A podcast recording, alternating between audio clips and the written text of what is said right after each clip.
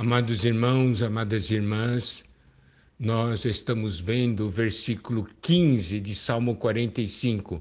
Serão dirigidas com alegria e regozijo, entrarão no palácio do rei. Nós falamos sobre a questão da habitação mútua. Nós habitando em Cristo e Cristo habitando em nós. Essa é a realidade do relacionamento do noivo com a noiva. E Evangelho de João, capítulo 17, versículos 21, diz: a fim de que todos sejam um, e como és tu, ó Pai, em mim e eu em ti, também sejam eles em nós, para que o mundo creia que tu me enviaste. Preste atenção aqui, amado irmão, amada irmã, aqui ó, como és tu, ó Pai, em mim e eu em ti, também sejam eles em nós. Agora em João 17, versículo 23, eu neles, olha só, o Senhor Jesus falando, eu neles, e tu em mim, a fim de que sejam aperfeiçoados na unidade, para que o mundo conheça que tu me enviaste e os amaste, como também amaste a mim. João 17, 21 diz, também sejam eles em nós. João 17, 23 diz, eu neles. E lembrando de novo, João 15, versículo 5, eu sou a videira, vós os ramos. Quem permanecer em mim e eu nele, esse dá muito fruto, porque sem mim nada podeis fazer. E também essa realidade de habitação mútua está em Apocalipse 21, quando nos é mostrada a Nova Jerusalém. Olha só, Apocalipse 21, versículos 2 e 3. Vi também a cidade santa, a Nova Jerusalém, que descia do céu da parte de Deus, ataviada como noiva, adornada para o seu esposo. Está vendo aqui, amados irmãos, amadas irmãs? Esse aqui nos mostra o quê?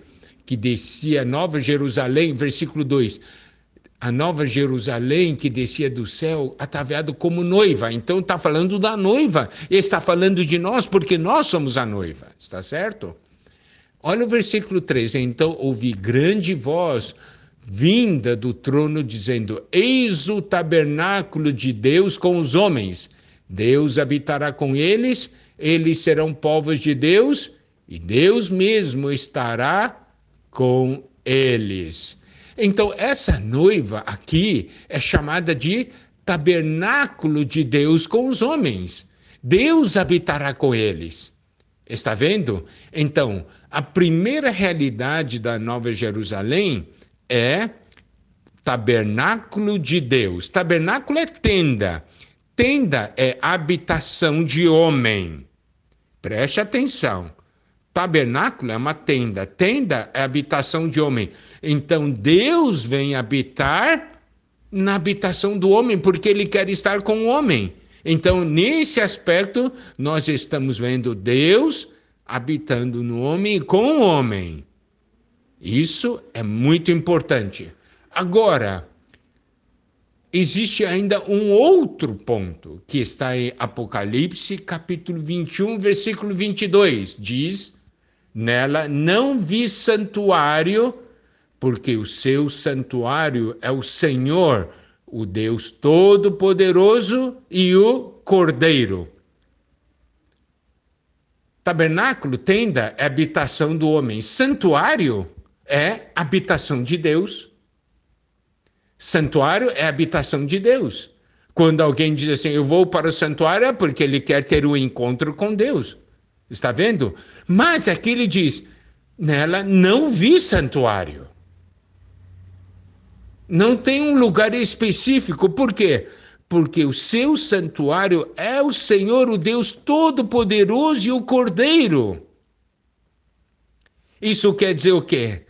que o homem agora tem o Senhor Deus Todo-Poderoso e o Cordeiro como santuário. Santuário é a habitação de Deus. Então o homem habita com Deus.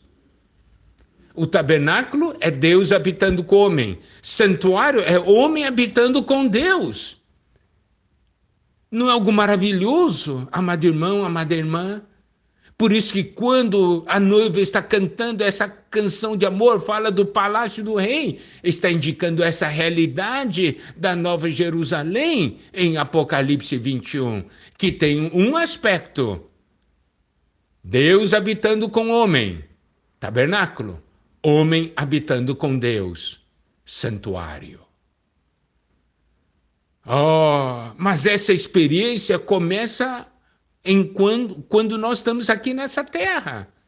Nós devemos aprender a estar em Cristo e desfrutar de Cristo em nós, porque essa realidade vai se desenvolvendo e vai crescendo até que um dia haverá essa manifestação total na Nova Jerusalém. Então, quando diz, nela não vi santuário, não é porque o santuário foi removido, mas o santuário foi expandido. Toda a Nova Jerusalém é um santuário, é o lugar da habitação de Deus. Ali está a presença do nosso Senhor. Certo? Oh, amados irmãos, amadas irmãs, como é bom desfrutarmos o nosso noivo, como os nossos aposentos, e um dia será como nosso palácio.